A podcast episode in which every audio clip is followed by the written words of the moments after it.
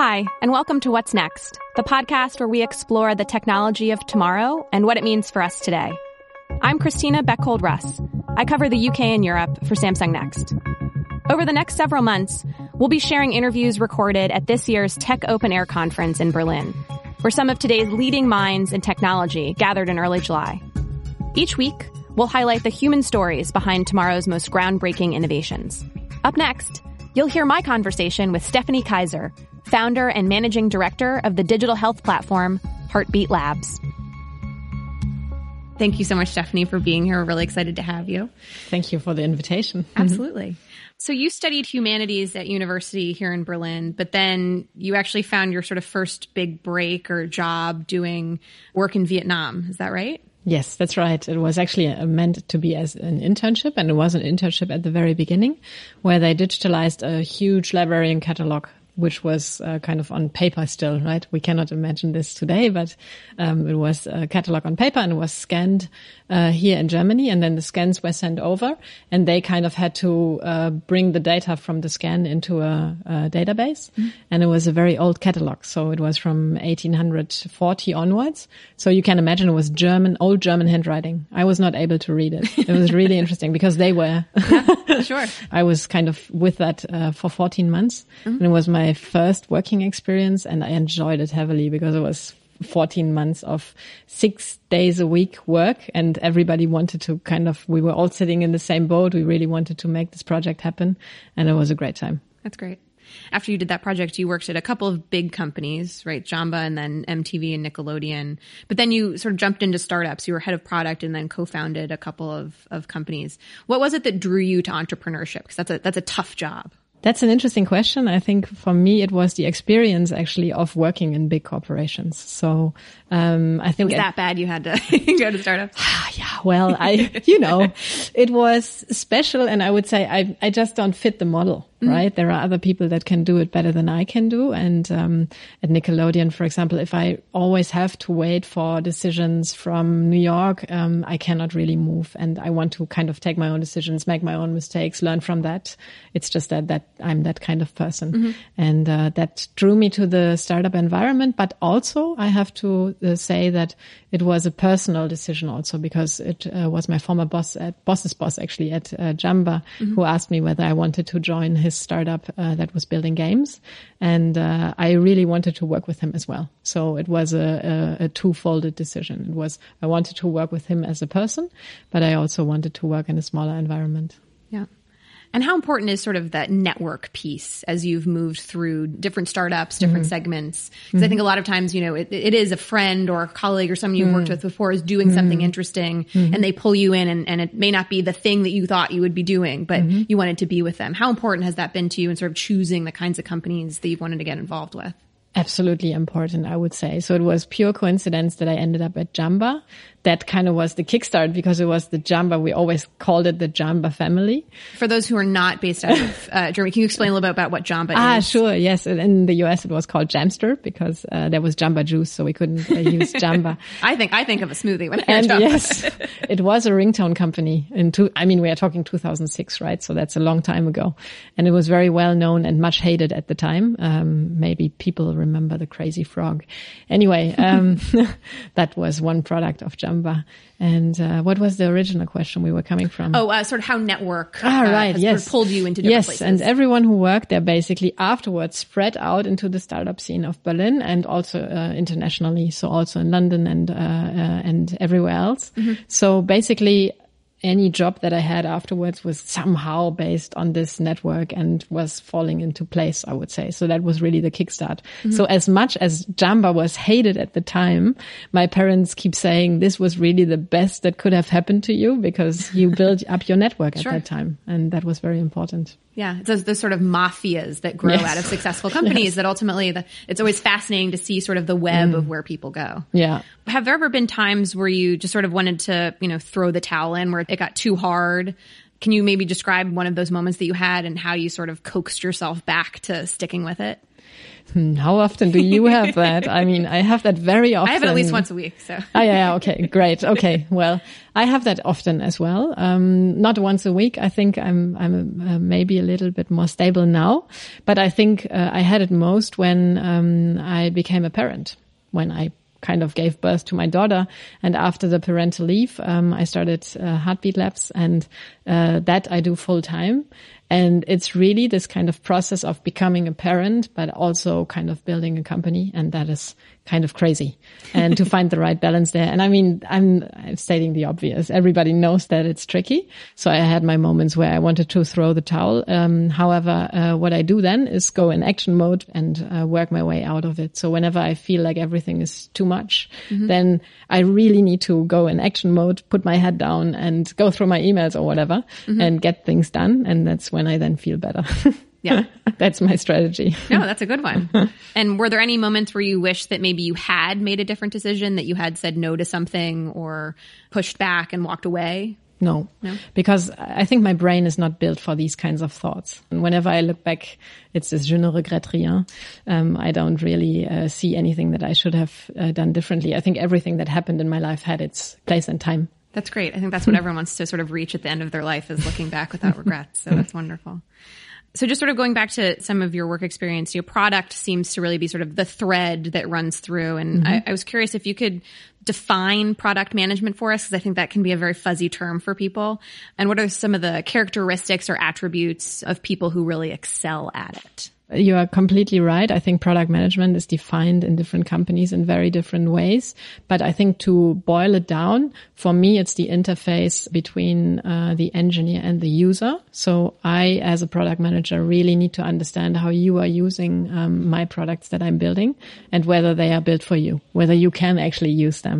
And uh, a developer not necessarily thinks in this way because they are kind of thinking about their code and that's what they should actually do, right? So it's this kind of interface and anything that comes with it, right? So um, we are doing concepts, but then we are working with a lot of people. So it's a lot of stakeholder management. You're working with designers, you're working with engineers, you're working with the user because you need to do user testings and you need to learn uh, which crappy ideas you came up with to make them better. When I started at Jamba, I was a student worker. They started a, their own social network, which was in itself a bad idea because Jamba was really well hated in the uh, in the uh, kind of in Germany, um, and nobody would go on the street and say, "Hey, are you in the cool Jamba social network?" But anyway, there was a team being built, and um, I asked whether I could join as a junior product manager. I I really had no clue what that is, but I felt like, wow, I can learn a lot in this place, so I wanted to join. And um, my boss accepted, and I asked him, "Why did you accept?" Because I have no clue what it actually is. I need to learn on the job. And he said one thing, and I think that describes very well what you need as a product manager. He said 70% of your work is communication. And I think it's even more. And you can do that fairly well. Mm-hmm. And um, I think that that you need to have, and mm-hmm. you need to have a lot of empathy. You really need to understand how are the users kind of looking at what you have built and can they actually use it? And it's more than listening to users. I just said in my talk, don't listen to your users. Look at them. Um, because what they say is uh, sometimes something different than what they actually need. And mm-hmm. you need to read people well. And I think that kind of these two things are very, very important. There is a kind of a, a whole flower pot of things that, that would be, um, additionally needed. But uh, these two things I would like to focus on. Yep. Another product question. You served as VP of product at Clue for yes. about a year, which mm-hmm. has been a major Berlin success story and, and really sort of paved the way as a pioneer in the femtech movement. Um, what drew you to that company?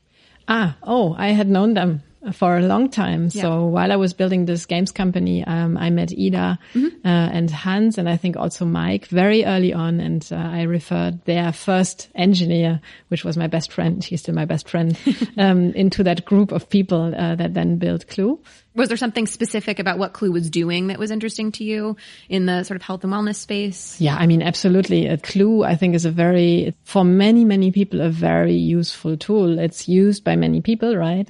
Millions and products are only used uh, by millions if it helps with something. And whenever I said I'm working with Clue, I got really good feedback and many stories how Clue had helped women in their life um, to understand their body better. So that I think drives me um, is really the people that I'm working with mm-hmm. and uh, meaning of the product and how it helps actual people. Yeah.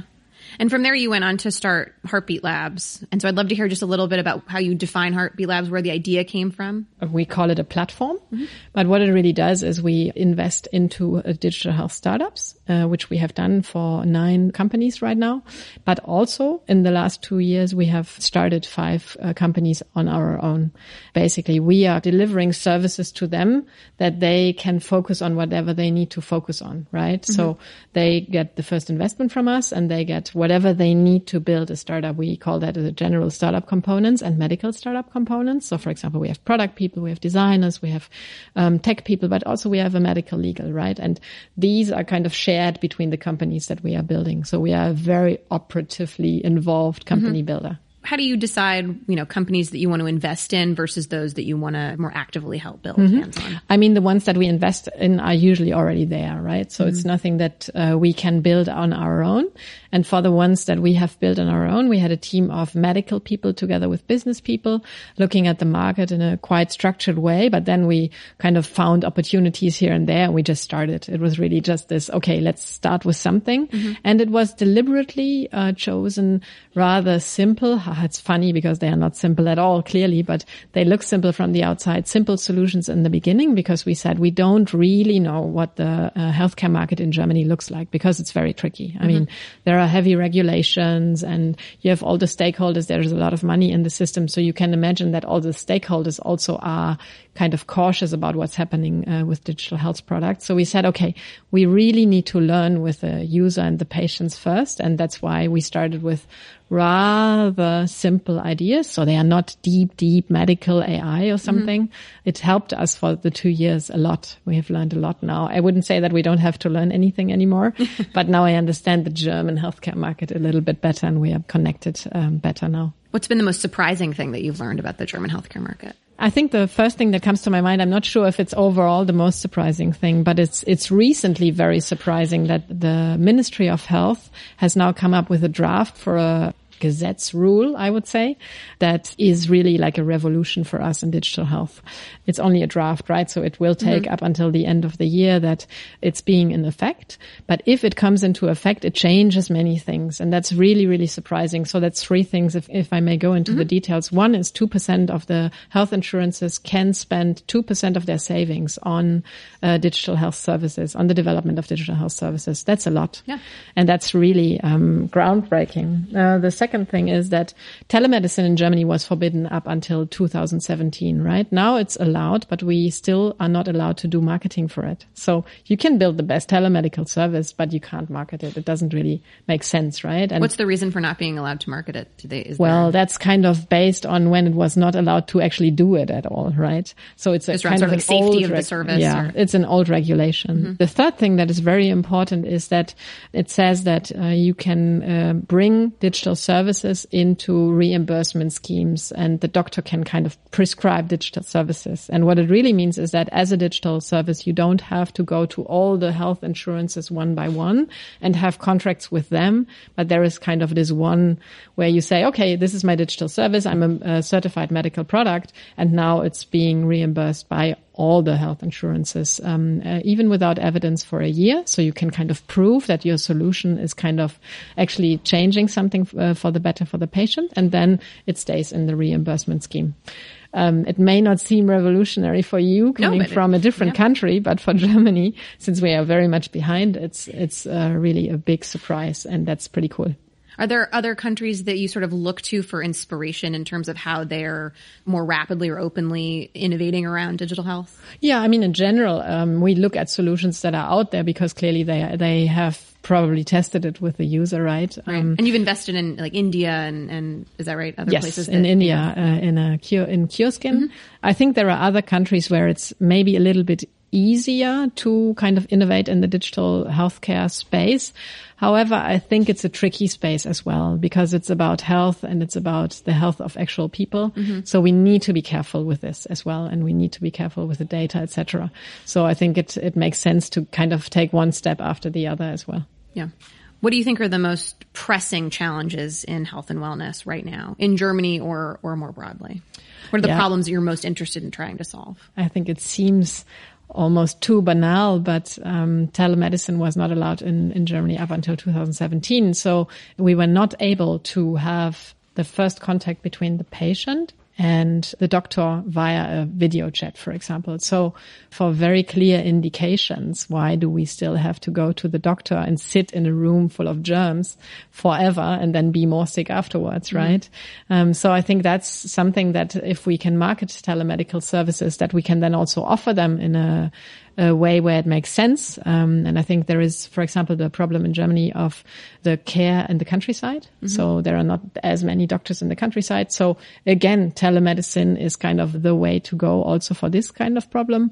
Um, and then also the e-prescription. Um, mm-hmm. At the moment, you cannot, uh, through a telemedical service, you cannot just write a prescription. It's not it's not allowed. Mm-hmm. Um, so this also needs to change and be allowed so that you are actually, if it's a very clear indication, you can just hop on a video call and see a doctor. The doctor says, okay, fine. It's a red eye infection. I can see it. It's very simple. Mm-hmm. And you get your prescription either it's uh, already at the pharmacy or you get it via email or even the medication is being sent to you. I mean, mm-hmm. we are almost in 2020. This should be possible. Absolutely. yes. And so, what are the products or services that you guys have launched out of Heartbeat so far? So there are several, right? Um, and I want to focus on two that are also telemedical services. One is a digital midwife, we call it, but it's not actually digital because it's a midwife on the one hand, but uh, a midwife basically connecting through digital uh, ways uh, to the not really a patient in that sense. It's a customer, I would mm-hmm. say, or a user. And um, nowadays we are being reimbursed by several uh, health insurances in Germany already. So you can, for seven days a week, you can hop on a call with a midwife if you have a question around your pregnancy or when you are, I don't know, breastfeeding, etc. And uh, that meets a huge need, especially uh, here because we have also a midwife. There are not enough midwives basically, mm. and um, it's helping because for midwives, uh, there are not many part-time possibilities out there, right? But mm-hmm. surprise, surprise, midwives are usually female. There is only one male midwife in Germany. Really? Wow. So they are interested in part-time models and in hospitals, it's not that easy. And we are offering part-time models. So I have the feeling that on the one hand side, we are bringing in more midwives into the system and we are helping kind of young families. Um, the second telemedical service that uh, I wanted to focus on is Fernarzt, mm-hmm. which is a, an asynchronous service, we call it, where basically for regular prescriptions that you get every now and then again and again, like the pill, for example. Mm-hmm. You can go online, you fill in a questionnaire mm-hmm. and uh, then it's being sent to a doctor and the asynchronous part comes now because the doctor eventually will look at it uh, after maybe five minutes, but maybe also after 20, depending on the load. Um, and then the doctor kind of checks whether this prescription is uh, fine and uh, writes it. And then it's being sent to a pharmacy. Mm-hmm. And then the pill is just being sent to you, uh, to your house. And uh, that's basically very convenient, right? Um, it's not possible for all the indications yet. And uh, also we want to develop more than just an asynchronous uh, telemedical service, but uh, it's a good start to learn. And then we have uh, two practice chains because we said, wow, we really want to learn about the processes and the actual patients and uh, what is happening there. Mm-hmm. What can be kind of enhanced also through digital solutions in the processes that are actually happening. So that's very interesting for me because I have been in digital for sure. my whole life and all of a sudden there are kind of doctors practices real and, and real yeah. people.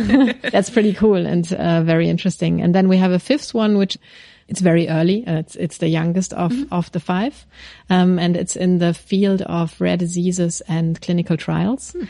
I think also clinical trials. There is uh, such a huge potential for digital solutions that help clinical trials to run smoother because today people have to go into sites and then they have to kind of uh, have all the uh, markers being taken. And um, let's see if also digital measures can help there. That's great. And I also wanted to touch briefly on your work uh, with the German Digital Council because yes. you're you're advising the federal government on digitization broadly. What's your sort of personal number one priority in your work on that council? Yes. Um, so basically, I'm trying to um, uh, instill the agile mindset, and I know that's a buzzword, but uh, the agile mindset into the government. Um, so the first topic. I love I love the the earths that come and it's funny because it's a this the government is for me it's like a big corporation. I've also advised big corporations like Daimler, etc. And it's a big corporations uh, with uh, difficult structures, I would say, and that's kind of normal, also fair enough because it's many people working together.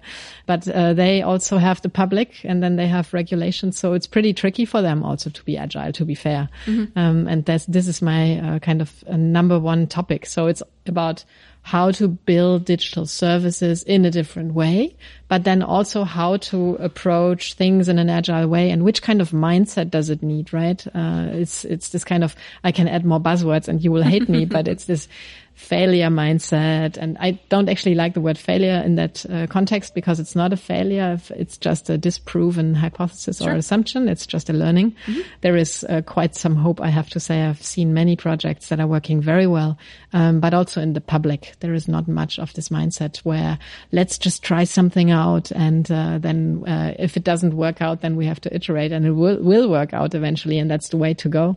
That's just not the mindset that we have yet, but we will get there. I'm fighting for it. That's great. Certainly very fortunate to have you on that, on that council.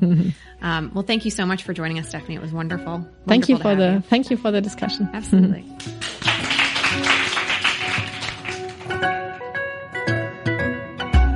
Thanks for listening to What's Next. We're currently releasing a new episode every week from this year's Tech Open Air conference in Berlin. Be sure to subscribe, rate, and review. Just search for What's Next on your app of choice or go to samsungnext.com forward slash podcast. I'm your host, Christina Bechhold Russ. This episode of What's Next was produced by Rachel King, Laura Flynn, and Eliza Lambert, with Claire Mullen as sound engineer for Pod People. If you have questions or suggestions, we would love to hear from you. Get in touch on Twitter at Samsung Next or send us an email, podcast at samsungnext.com. Cheers.